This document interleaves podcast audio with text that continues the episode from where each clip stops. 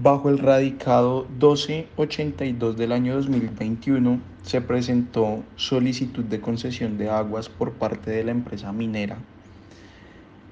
en la cual se aperturó el expediente sub veintitrés veinticuatro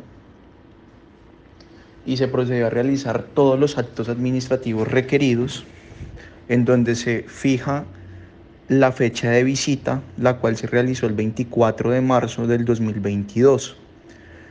en donde se presentó la comunidad, se le explicó el procedimiento que se iba a realizar allí